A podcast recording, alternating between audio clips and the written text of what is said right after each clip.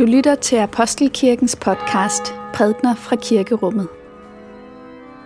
Find mere information på apostelkirken.dk.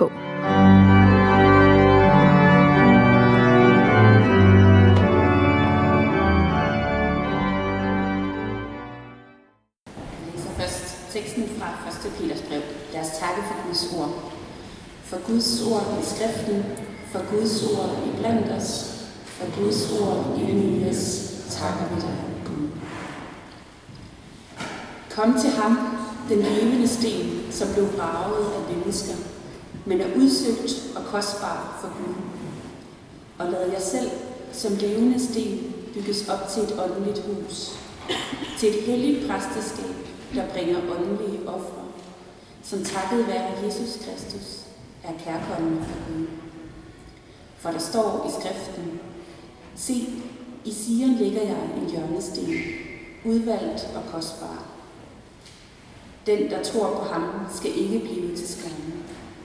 For jer, som tror, er den altså kostbar, men for dem, som ikke tror, at den sten bygmesterne vragede, blevet hovedhjørnesten. Og en anstødsten, en klippe til at snuble over.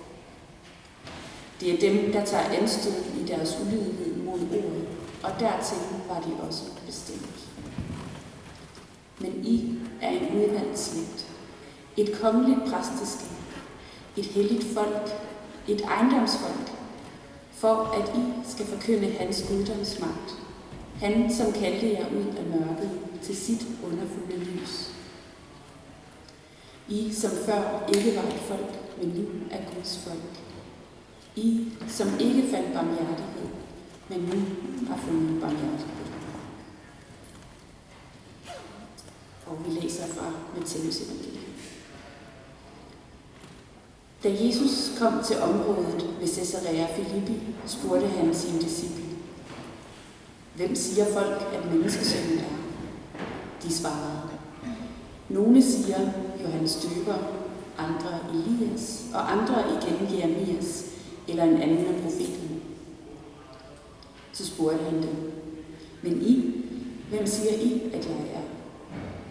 Simon Peter svarede, Du er Kristus, den levende Guds søn. Og Jesus sagde til ham, Salig er du, Simon, Jonas' søn, for det er kød og blod ikke åbenbart dig, men min fader i himlen.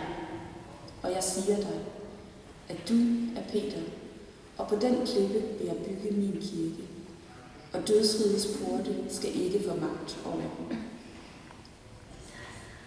Jeg vil give dig nøglerne til himmelriget, og hvad du binder på jorden, skal være bundet i himlene, og hvad du løser på jorden, skal være løst i himlen. Derfor bød han strengt sin disciple at sige til nogen, at han var Kristus. Fra dag af begyndte Jesus at lade sine disciple vide, at han skulle gå op til Jerusalem og lide meget ondt af de ældste og ypperste præster og de skriftlige, og slås ihjel og opstå på den tredje dag.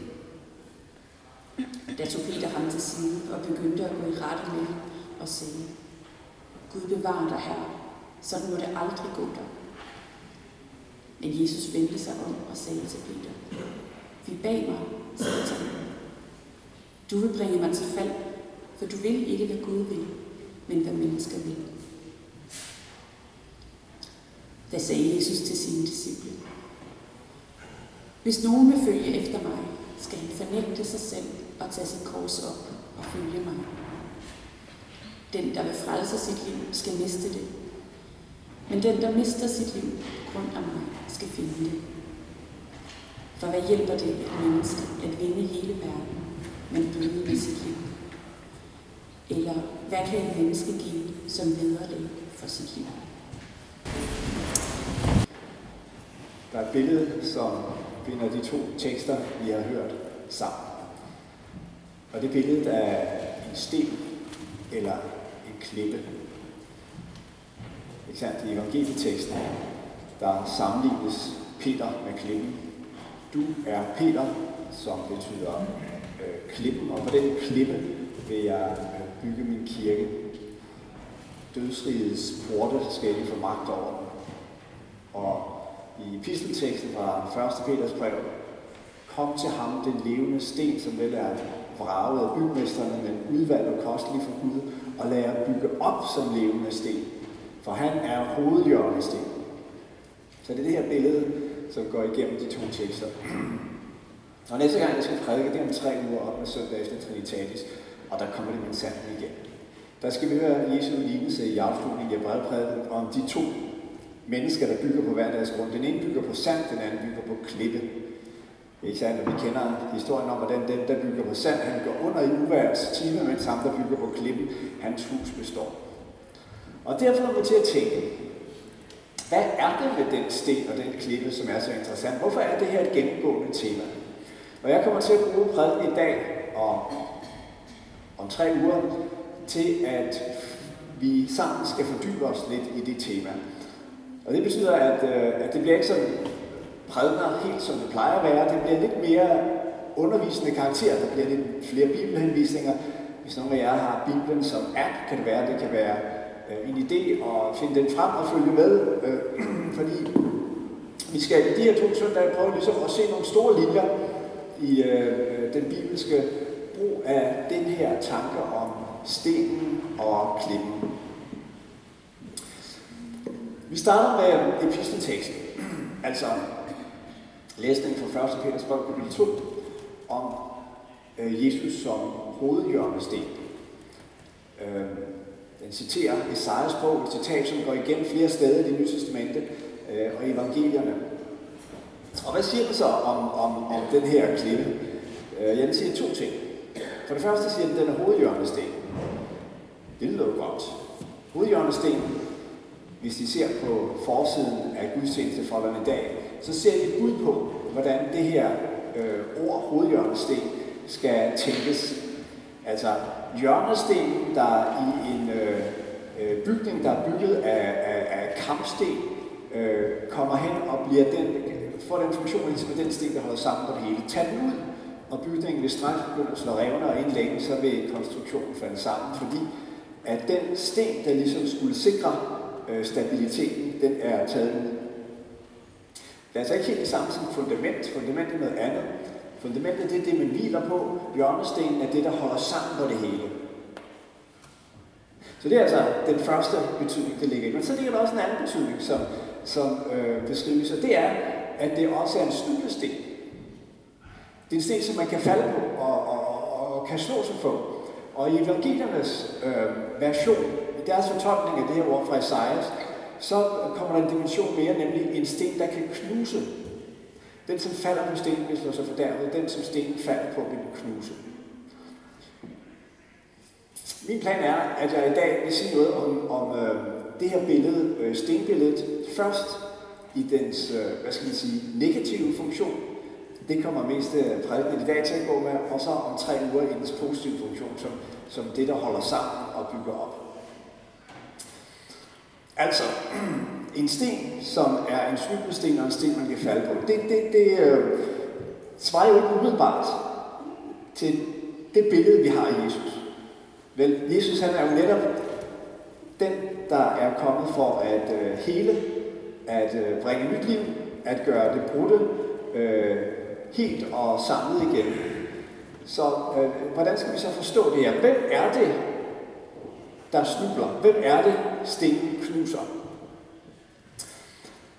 Og øh, vi skal nu se tilbage i det gamle testamente og se på tre tekster, som jeg er sikker på vil have klinget med, når Jesus og de første apostle talte om sten og klippe og knuse i den her sammenhæng. Øhm, den første tekst, det er øh, beretningen om faldet, som vi læser om i 1. Mosebog kapitel 3. Ikke? Vi husker, hvordan Eva lod sig friste af slangen, spiste af æblet, øh, der kom formørkelser over jorden, mennesket blev forvist fra Edens have. Og så er det, at Gud har en slags øh, afskedsreplik til slangen og mennesket. Og til slangen siger han blandt andet sådan her. Kvindens afkom skal knuse dit hoved, og du skal bide den i hælen. Første Mosebog, kapitel 3, vers 15. Så her bruges altså ordet knuse. Hvad er det, der skal knuses? Det er slangens hoved. Slangen er jo øh, i Bibelen et symbol på djævlen, på den onde øh, åndsmagt. Og, øh, og hovedet, jamen det er, jo, det er jo det farlige på en slange. Det er der, fra den spreder sin gift. Når, når slangens hoved knuses, betyder det, at slangen gøres øh, ufarlig. Den er færdig. Den er ikke længere øh, en trussel. Og den gift, den har spredt, vil den ikke længere øh, kunne sprede. Sådan som den kristne tradition har læst det her ord, så er det et løfte om Kristus. Kristus er kvindens afkom. Det er ham, der skal komme med helbredelse og lægedom fra den sygdom, som er kommet ind i verden øh, og som har formørket os mennesker. Kvindens afkom skal knuse slangens hoved. Så det er det første sted i det gamle testamente, vi skal være opmærksom på, hvor altså ordet knuse forekommer. Og det betyder jo, at, at, at hvem er det, der skal knuses? Jamen altså, det er faktisk hverken Adam eller Eva eller nogen af deres efterkommere. Det er slangen, hvis hoved skal knuses. Andet skriftord øh, er fra øh, 1. Samuels bog, kapitel 17. Det er her, vi har en underlig beretning om Davids kamp med Goliath. Altså, David er endnu en, øh, en, en, en ung mand. Øh, han er ikke blevet konge, det er Saul, der er konge. Men øh, landet befinder sig i en krisesituation. Der er kamp mellem filisterne og øh, israelitterne. Og den kamp, den foregår et sted her til Bækkedal. På filisternes side er der en fyr, der hedder Goliath, som er øh, helt overdimensioneret stor. Og øh, Goliath, han udfordrer Israel og siger, stil en mand, som kan møde mig i tvekamp. Saul, som er israelitternes konge, han var det naturlige valg. Det er jo ligesom hans opgave som konge at gå foran og så videre. Og vi husker jo fra beretningerne, at Saul han var netop kendt for at være høj. Han blev valgt, fordi han var hovedet højere end alle de andre. Så han havde noget at komme med, når det kom til højde. Men der står Saul, da han så øhm, øh, Goliath, så blev han fuldstændig lammet. Det kan han ikke forholde sig til. Og så er det, at David melder sig og siger, jeg er klar til at tage kampen op. Og læg nu mærke til, hvordan kampen mellem David og Goliath så bliver beskrevet. David han møder frem uden rustning, uden svær, uden anden våben end den slynge, som han som hyrder altid har haft masser i lommen. Og i det, de går frem mod hinanden, og øh, kæmpen han begiver sig i bevægelse, løfter sit svær hen mod øh, den lille dame, så står der, at han tager hånden ned i lommen, tager en sten op, lægger den i sin slynge, slynger den mod kæmpen, og så står der, den rammer ham i panden, og den trængte lige gennem hans pandeskal, og han faldt næsegrus til jorden. 1. Samuels bog 17, vers 49. Den her detaljerede beskrivelse, hvad er det en detaljeret beskrivelse af? Af sten, der knuser. Hvad knuser den? Den knuser Goliaths hoved. Og Goliath, jamen altså, hvis vi skal forstå betydningen af Goliath i en større bibelsk sammenhæng, så må vi jo for det første forstå, at David, han er en, en Kristusfigur. Og det, som David gør i den her beretning, er det, som Kristus har gjort for os. Han stiller sig frem på folkets vegne og siger, Kære venner, det er ikke jeres våben og jeres styrke, der afhænger af. Lad mig tage den. Lad mig møde ham i tvikkamp. Det er det, som er betydningen af Jesu død og opstandelse. At han går i tvikkamp på vores vegne, og vi kan blive tilbage. Det er ikke vores øh, kræfter og anstrengelser, det kommer an på. Det er hans mod og hans kamp for os, som øh, kommer til at afgøre sejren. Så Goliath, han bliver tilsvarende ikke bare en kæmpe. Han bliver et symbol på den overmenneskelige magt, som er vores modstander. Den åndsmagt. Denne verdens fyrste, om du vil. Det, det er ham, som Goliath repræsenterer. Og derfor, når øh, teksten er så hyggelig ved at beskrive det øjeblik, hvor stenen knuser kæmpens pande. Så er det for at sige til os, øh, det er den her form for sten, der er tale om. Det er en sten, der kommer fra den lille hyrdedreng, som ikke har stor magt øh, og værn og rustning og våben, som har sin sløve og som kommer ud i tillid til sin himmelske far, og som besejrer øh, øh, den onde. Den tredje tekst, som øh, resonerer, øh, når vi læser øh, ordene i dagens tekst om, om stenen og klippen, den er fra Daniels bog, kapitel 2. Daniels bog, jer som er perser, I ved jo, at der er noget, der hedder Shus Daniel øh, i det sydlige Iran.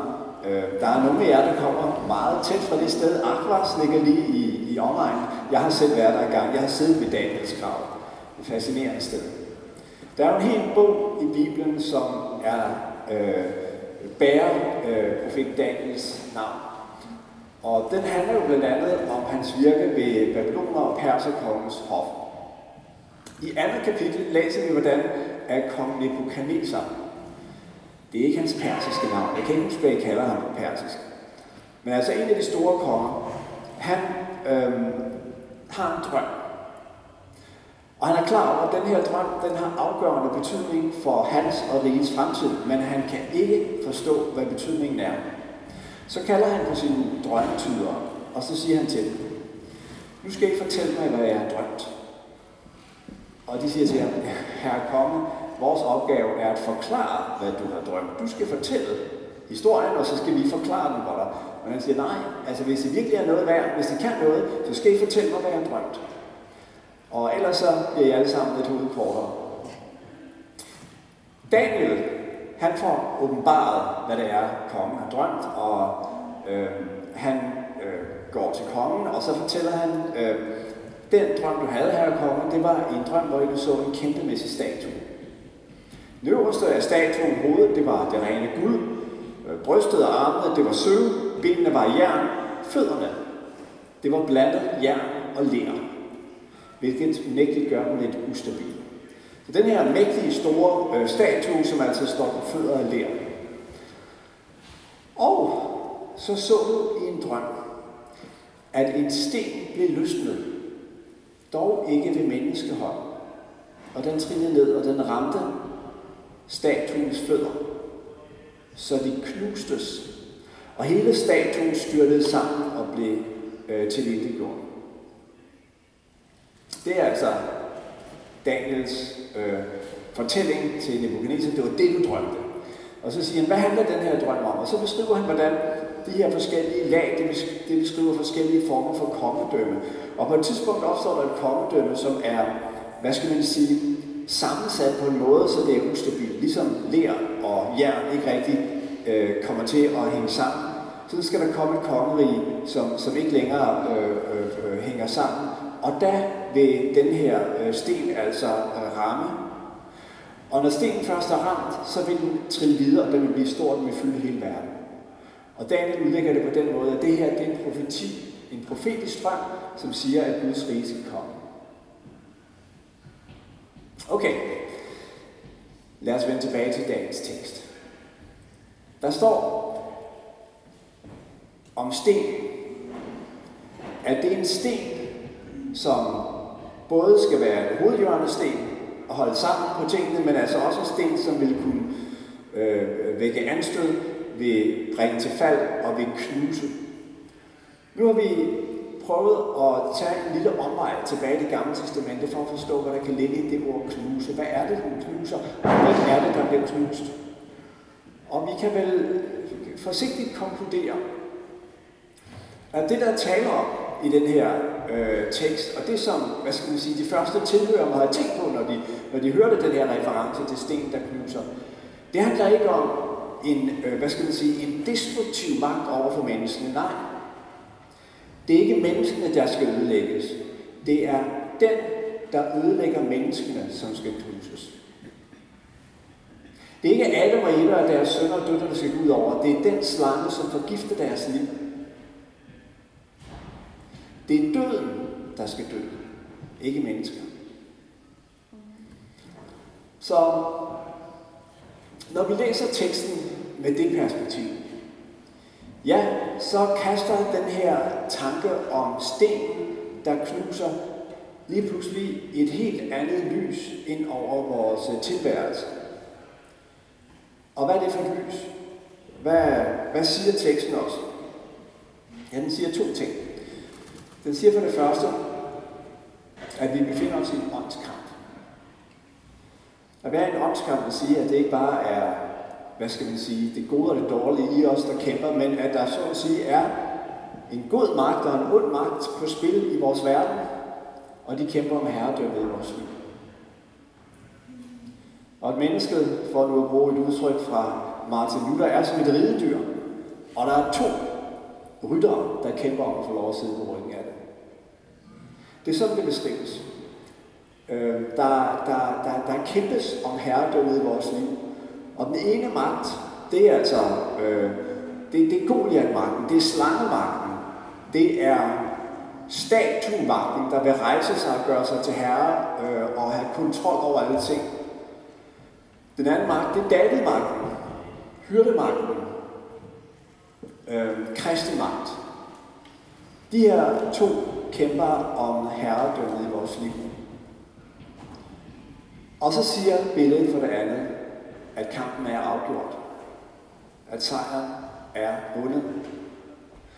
At slangens hoved er knust. Kvindens afkom er kommet.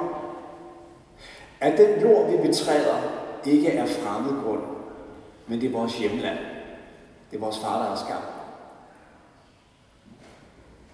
For to dage siden var det præcis 100 år siden, at kong Christian 10. red over grænsen til Sønderjylland, eller dengang var Tyskland, for at markere genforening. Genforening, det er et stort tema i Danmark i år. Det er 100 år siden, at Sønderjylland blev genforenet med Danmark. Man ser rundt omkring i, i landet de her statuer, der ofte forestiller en mor, der tager imod sin bortkommende søn. Sådan var det med Sønderjylland. Det var en, en, øh, en søn, der har været i udlændighed, har været i fangenskab, og som nu kommer tilbage. Nu er familien samlet øh, og forenet. Øhm, den her episode med kong Christian 10., der rider over grænsen på sin hvide hest, den giver på en måde et øh, billede på det, som øh, stenbilledet også fortæller os. Den fortæller os om en virkelighed, som på en måde er den samme, og alligevel helt forandret. Når mennesker vågnede op i Sønderjylland dagen efter genforeningen, så var alt, som det plejede at være. Huset stod, som det gjorde, møblerne i huset, naboerne. Der var ikke sket de store forandringer. Og dog var alt forandret. For de var ikke længere tyske, de var danske.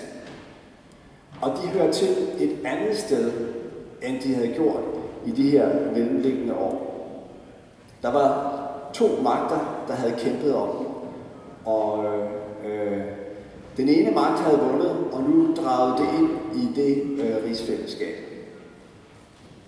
Det er kun sådan, det er med øh, os kristne. Det er, det er det, der er den store historie. Historien om, hvordan at vi har været i en form for eksil, i et fangeskab.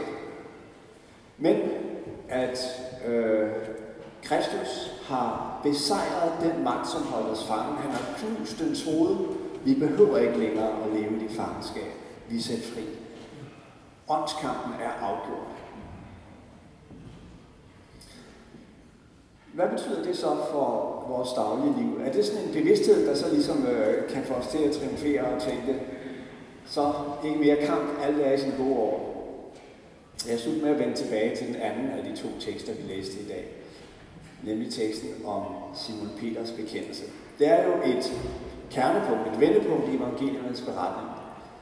Det øjeblik, hvor en disciple, et menneske, for, for første gang træder frem og siger, du er Kristus, den levende Guds søn. Så er budskabet ligesom noget igennem. Så har mennesket taget den erkendelsesvej, der har ledt til, at de nu kan sætte deres håb til Kristus.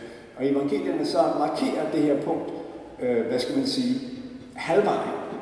Indtil da har det mest handlet om, øh, om under og hvad skal man sige, manifestationer, af, hvad Jesus er. Derefter kommer det til at handle om lidelse og død. Nu, fra nu af begynder vi at orientere os mod øh, Jerusalem, og, og, og Jesus forudsiger øh, for første gang sin lidelse øh, i dagens tekst. Peter han kommer altså med den her bekendelse, og Jesus han tager imod den, og han siger, det du siger her har kød og blod ikke åbenbaret mig, åbenbaret dig om min, øh, min himmelske far. Du er Peter. Du er klippen på den klippe, vi at bygge min kirke. Wow, det er noget. Altså, det er virkelig at sige, øh, øh, Peter, du har, du har fast grund under fødderne, du er, der, der, der er noget fundament i jer. I dig. I øvrigt vil jeg lige i parentes her bemærke, at det er jo, det er jo meget omstridt sætning der. Hvad ligger der i det her? Du er Peter, og på den klippe ved at bygge min kirke. Altså, den romerske katolske kirke har jo en fortolkning af den her sætning, som er meget specifik, som siger, at det her det handler om, at Peter som øh, enkelt individ udpeges til at være den, som kirken skal bygge på. Det er så gået i arv gennem øh, apostolisk succession øh, til fra den ene til den anden pave, og øh, i dag er det så pave Francis, som vi skal adlyde. Øh, der findes også andre tolkninger. I, I den græske kirke har man øh, langt tilbage haft en tolkning, der siger, nej, det er i virkeligheden bekendelsen. Det er ikke Peters person, men hans bekendelse, som er det fundament, der skal, der, der skal bygges på. Og en tredje tolkning, som vi går tilbage til Augustin, siger, at klippen i virkeligheden er Kristus. Det er jo sådan klippen, som vi har set ofte bliver brugt i det nye testamente, øh, som, som en henvisning til Kristus. Det er ikke Peter, det er Kristus, øh, som der skal bygges på. Det var den fortolkning, som reformatorerne øh, tog ind øh, og, og brugte også i deres øh, opgør med den romerske katolske kirke. Hvordan det nu helt præcis forholder sig med Peter som klippen, øh, er ikke så afgørende i forhold til det, den, den, den, øh, det budskab, som vi ligesom øh, skal have med os hjem i dag. Det, der er vigtigt her, det er, at vi ser den samme dobbeltbevægelse i beretningen om Peter, som vi har set i beskrivelsen af sten. Altså, øh, på den ene side er du klippen, her er grundvolden, her er hovedhjørnestenen. Og så et øjeblik efter, vi bag mig satan. Og så det her udtryk, som er så, hvad skal man sige, tankevækkende og egentlig også svært helt at forstå, at dødsrigets porte skal ikke få magt over dig. Dødsrigets porte, det er ligesom om, at dødsriget beskrives som en slags fængsel, eller hvad skal man sige, et aflukke. Og det her aflukke vil gerne udvide sig.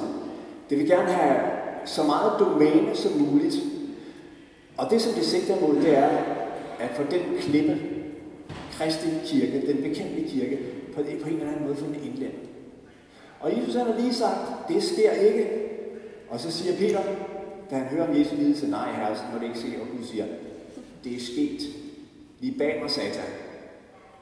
Øh, kan I se den dynamik, der er mellem de her øh, to øjeblikke i, i, i, i evangelieteksten? Altså, hvor han på den ene side siger, den her klippe er tryg, der sker intet øh, her, og så på den anden side, et øjeblik efter siger, vi bag mig, satan. Øh, og hvad fortæller det her også? Det fortæller, at der er en åndskamp mellem Kristus og Satan mellem øh, lyset og mørket. Og den åndskamp, den er uden for os, og den er afgjort. Kristus har allerede vundet. Men der er også en kamp i vores eget sind, som pågår hver eneste dag, hver eneste øjeblik, ofte på en så umærkelig måde, at vi ikke rigtig bliver klar over. Den kamp, den handler om, hvad vi giver plads, hvad vi sætter vores lid til, hvad der får lov at, at, at råde i vores liv. Om det er øh, Kristus og tilliden til hans sejr, eller om vi bevæger os derover, hvor Peter bevæger sig i anden halvdel af teksten, hvor han begynder lige pludselig at have den her beregnende, nej, nej, nej, du skal ikke tabe, vi skal jo vinde, vi er på vinderholdet, har du glemt det? Øh, og dermed kommer ind i en måde at forstå sig selv og kirken på, som er, hvad skal man sige, alt for kødelig, alt for jordisk, alt for menneskelig. Øh, og så lige pludselig bliver fanget af dødens rige, dødens måde at tænke på, og Gud og Jesus må sige, vi baner satan. Den kamp, den foregik i Peter. Den kamp, den foregår i os. Og det at leve som kristen, det er på en måde at, at stå midt i den kamp. På den ene side set med bevidstheden om, at den er vundet. Kristus, han har vundet den for os. Og samtidig at lade den sejr få mere og mere plads i os, så at vi i vores liv med hinanden og med ham bliver vidner om, at den er vundet sejr. Og det giver os fred til at leve vores liv, stride vores strid, Gud i vold.